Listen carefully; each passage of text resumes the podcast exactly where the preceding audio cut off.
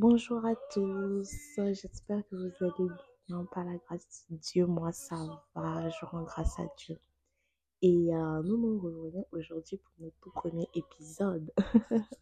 Et euh, bah, c'est le début du mois, donc j'espère que le mois a bien commencé de votre côté. Et euh, je prie vraiment que ce mois soit un mois où il y a une croissance exponentielle en fait dans votre vie, que le Seigneur puisse faire des merveilles dans votre vie. Et bah voilà, on va passer sur mon témoignage. Alors, je tenais euh, à partager mon témoignage pour euh, que vous puissiez me connaître un peu, connaître mon histoire, d'où est-ce que je viens. Et voilà.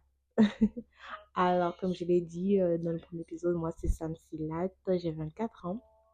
Et je viens d'une famille musulmane, donc j'ai grandi dans ça, j'ai vécu dans ça. Euh, tout le monde dans ma famille est musulman, sauf euh, l'un des grands frères de ma maman. Et donc voilà.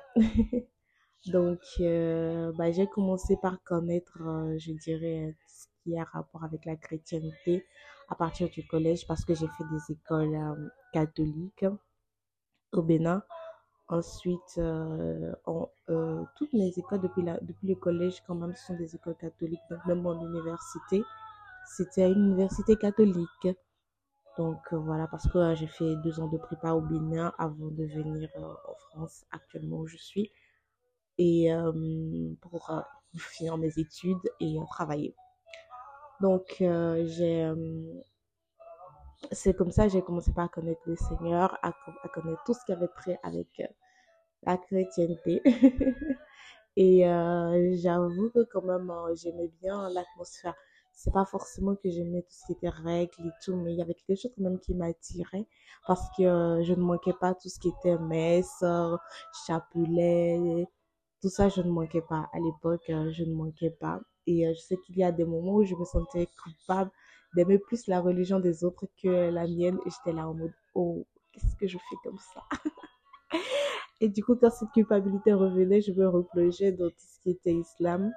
Mais euh, c'est pas que j'aimais pas, en fait, tout ce qui était islam. J'aimais beaucoup l'islam avec, euh, je dirais, euh, les principes qu'il y avait autour, les principes, les règles. Euh, vraiment, j'aimais beaucoup tout ce qui était euh, l'essence, euh, la pureté, tout ça, tout ça, j'aimais beaucoup. Et euh, au-delà de ça, en fait, il y avait quelque chose que j'ai cherché, en fait. Au début, je ne savais pas que je, je cherchais forcément quelque chose.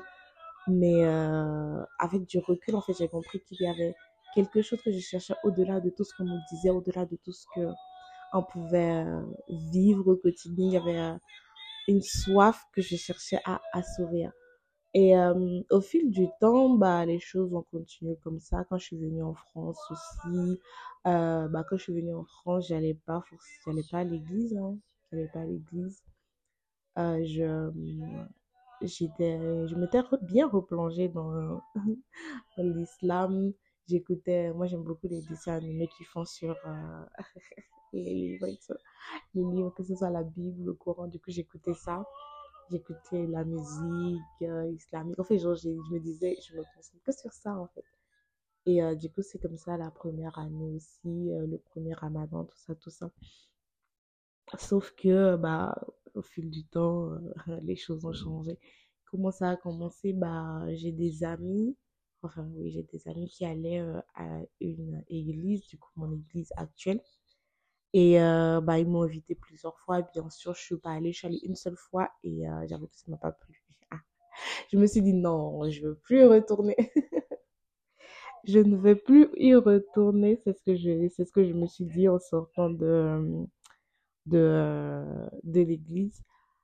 Et euh, mais en fait, j'avais cette voix qui me disait à l'intérieur, mais tu dis ça juste comme ça, en fait, on sait que tu vas y retourner. Et je dis, euh, mais je vois pas comment je vais retourner, en fait.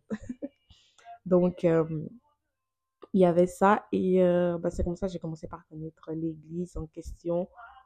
Et au-delà de ça, je sais qu'en 2020, quand même, oui, ça a commencé en 2020, 2020, quand même, j'ai connu beaucoup de situations. Donc, euh, des situations de rejet, des situations d'abandon, des situations, en fait, qui m'ont vraiment marqué. Des, euh, des moments de tristesse parce qu'il y avait le Covid aussi. Dans la période où il y avait le Covid. Donc, euh, se retrouver enfermé dans un 18 mètres carrés à réfléchir. Il y avait tout un tas de pensées et tout, des pensées suicidaires, tout ça. Franchement, j'ai connu tout ça, j'ai vécu tout ça. Donc, tout ce qui est dépression, rejet, abandon, à tristesse, à vraiment, j'ai tout vécu euh, dans, dans un laps de temps et dans un 18 mètres carrés. C'est-à-dire que je pouvais être triste pendant, pendant des jours, en fait. Je pouvais dormir à peine une heure la nuit. Je restais enfermée dans le noir, euh, à ruminer, à mettre de la musique euh, triste, de la musique qui me rappelait des émotions vraiment horribles. Donc voilà, pendant, ça s'est déroulé quand même pendant plus de deux mois. Donc pendant des mois, j'ai vécu ça. Et euh, après ça, euh, après ça, du coup, ça c'était euh, le de mars, avril, mai, tout ça, tout ça. En mai, euh, bah, à partir de mai, j'avais commencé à un peu sortir parce que bah, le soleil était sorti et euh, bah, les restrictions sur le Covid ont commencé par diminuer. Donc, euh, c'était, c'était un avantage. Mais quand même, euh, il y avait tout ça qui euh, restait, qui demeurait. Toutes ces émotions-là qui étaient là parce que je les avais pas traitées, en fait, je les, je les avais juste enfouies. Et euh, je suis une personne qui n'arrive pas à parler de mes émotions, j'arrive pas à m'exprimer, à dire en fait ce que, ce que j'ai. Pas forcément parce que euh, j'arrive pas à parler, mais juste parce que des, fois, j'arrive pas à mettre des mots en fait. Je suis triste, mais j'arrive pas à mettre des mots sur ce qui me rend triste. Et euh, j'aimerais parler pour la plupart des femmes qui vivent cette même situation. Les hommes, quand, ça nous arrive, nous, ne nous tenez pas à rigueur. On ne fait pas exprès. On ne fait pas exprès. Parce que des fois, tu peux être triste, mais tu ne sais pas en fait comment dire en fait ce que tu ressens. Parce que toi-même, tu ne comprends pas en fait. Et, euh, et euh, du coup, ça m'arrivait beaucoup. Et je sais qu'il y a plusieurs personnes qui se sont éloignées de moi justement parce que je n'arrivais pas à parler de mes émotions. Donc euh, voilà. Ensuite, bah, on est où là? Du coup, l'été est venu, l'été est passé. Je ne veux pas dire que je suis sortie de ça parce que c'était dans une période où j'avais pas eu de stage. Donc, pendant tout l'été aussi, euh, j'étais enfermée chez moi et tout. Je me rappelle pas avoir voyagé cet été. Non, je ne pense pas. Bref, euh, ensuite l'été passe, la rentrée vient et euh, bah en fait, même si euh, la plupart des personnes qui sont parties en vacances sont revenues, euh, il y avait quand même des situations qui n'avaient pas changé, des situations de, disons, de rebelote. Et c'est dans l'une de ces situations que j'ai que j'ai rencontré le Seigneur. Donc c'était un, dimanche, euh, après avoir passé toute une nuit à pleurer. Je me lève et euh, je dirais par, euh, comment je vais dire ça? Franchement, je pense que c'était le Saint-Esprit qui me poussait d'une seconde à l'autre. Je mets, je mets le culte, en fait, le culte euh, de mon église. En fait, je mets le culte, je me connecte au culte. Et en me connectant, c'est là que vraiment le pasteur, il a parlé de, de tout ce qui est amertume, tout ce qui est rejet, tout ce qui est tristesse, tout ce qui est abandon. Il a dit en fait que toutes ces émotions, on peut ne pas les accepter. Ce n'est pas parce qu'elles viennent à nous qu'on doit les accepter, que c'est nous les gardiens de nos cœurs, c'est nous les gardiens des émotions qui entrent à l'intérieur de nous. Donc c'est à nous de décider si on reste dans la tristesse ou si on refuse la tristesse. C'est à nous de décider si on reste dans l'amertume ou si on ne reste pas dans l'amertume. Et je sais que c'est difficile, franchement c'est super difficile à faire. Mais en fait là j'ai compris que il n'y a personne en fait qui viendra dominer mes émotions, en fait, si ce n'est moi. Il n'y a personne qui viendra dire non à certaines choses, à certaines situations, à certains, certains sentiments que je ressentais si ce n'est pas moi. Il n'y a personne qui viendra me les faire sortir si ce n'est pas moi-même, bien sûr, avec l'assistance du Saint-Esprit. Mais il n'y a personne qui va le faire à ma place, en fait, qui va dire non quand il va falloir dire non. Et donc, c'est comme ça que euh, ça a fait un déclic.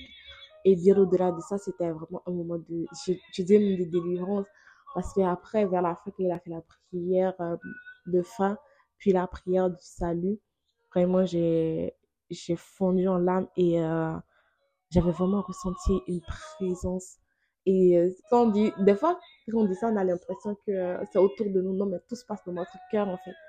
Et euh, ce que je ressentais dans mon cœur, c'était un feu un feu vraiment, c'était comme si euh, il y avait un brasier qui s'était allumé et qui venait en fait détruire en fait tout ce qui n'était pas bien.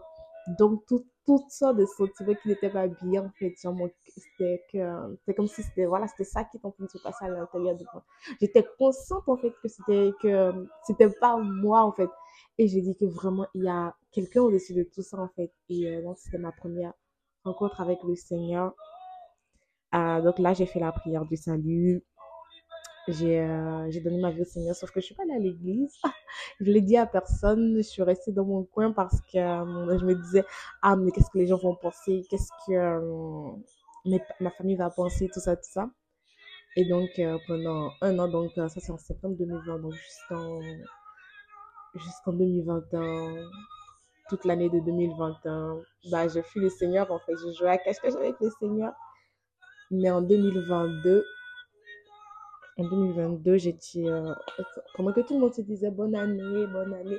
Moi, ce qui me venait à cœur, c'était que c'était l'année, en fait, où j'arrêtais de fuir le Seigneur. C'était l'année, en fait, où je revenais, disons, à la maison, mais de manière définitive et de manière effective.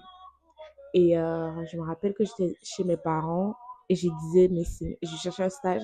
Je disais, mais Seigneur, si tu veux que je te suive, tu dois me faire re- rentrer en, France, en fait, parce que je ne pouvais pas rester chez mes parents pour faire un stage.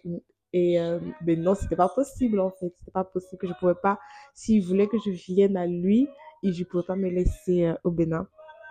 Et donc, euh, chemin faisant, je suis rentrée, j'ai trouvé un stage. Je suis rentrée un lundi. Le vendredi qui a suivi, j'ai trouvé un stage, j'ai déménagé.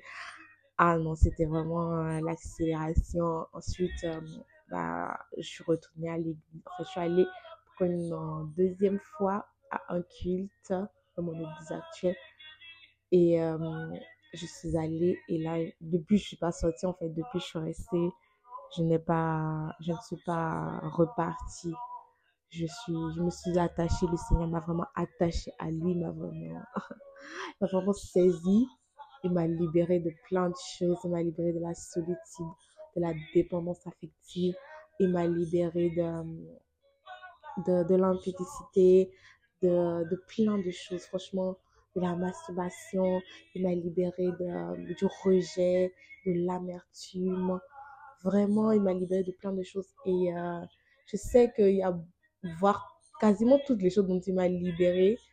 Franchement, je n'ai pas prié pour le seul fait de venir à lui et de m'attacher à lui. J'ai dit, Seigneur, maintenant ton pied c'est rempli. Le simple fait de dire ça, en fait, il, euh, il y a des chaînes qui se brisent, en fait. Il a des chaînes qui se brisent euh, naturellement. Je sais qu'il y a plein de gens qui ont prié pour plusieurs choses. Moi, je sais qu'il y a des prières que je n'ai pas faites je sais que je sais qu'il y a des choses encore à travailler, il y a des choses encore dont je dois me délivrer. Et là, je sais que c'est moi qui dois me lever dans la prière. je dois me lever pour combattre certaines choses, mais euh, il y a certaines choses que je n'ai pas, pour lesquelles je n'ai même pas eu à demander en fait, parce que je, n'étais même pas consciente en fait de tout ça. Je n'étais pas consciente du tout de, euh, de tout ça. Donc euh, voilà. Voilà un peu pour partager euh, mon témoignage. Et euh, je prie vraiment qu'au travers de euh, ces quelques mots, qu'il y ait des, cœurs qui se voient touchés, des cœurs qui euh, soient touchés en fait. Et euh, je prie que le Seigneur vous fasse du bien au travers de ces quelques mots. Et euh, vous dire que vous n'êtes pas seul en fait. Il y a quelqu'un qui vous aime. Même si vous pensez qu'autour de vous, il n'y a personne qui vous aime, il y a un qui vous aime plus que tout. Parce que euh, par amour, en fait, il s'est donné à la croix pour nous. Et donc voilà. Je sais que je vais pas entrer trop dans les détails, mais j'espère qu'au fil des épisodes, vous allez découvrir encore plus mon témoignage, encore plus mes expériences. Et euh, j'ai hâte de partager ces expériences avec vous, avec euh, chacun d'entre vous. D'ici là, je vous souhaite une excellente journée dans la paix et euh, dans la joie. Et euh, un excellent mois également. Ciao